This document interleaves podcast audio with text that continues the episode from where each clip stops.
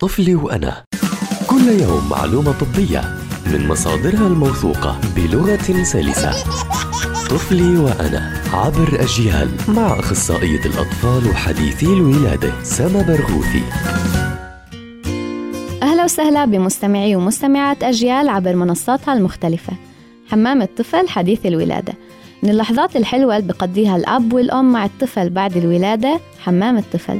لكن دايما في سؤال مهم، إمتى ممكن نحمم الطفل بعد الولادة؟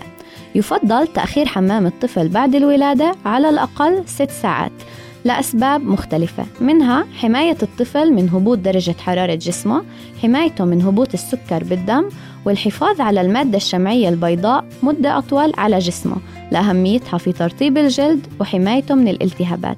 ممكن تطلبوا من الممرضات بقسم الولادة إنهم ما يحمموا فوراً ويستنوا على الأقل ست ساعات. ونعيماً لكل الأطفال الحلوين، استنوني بحلقة جديدة من طفلي وأنا حتى نحكي عن مواضيع بتتعلق بصحة الطفل.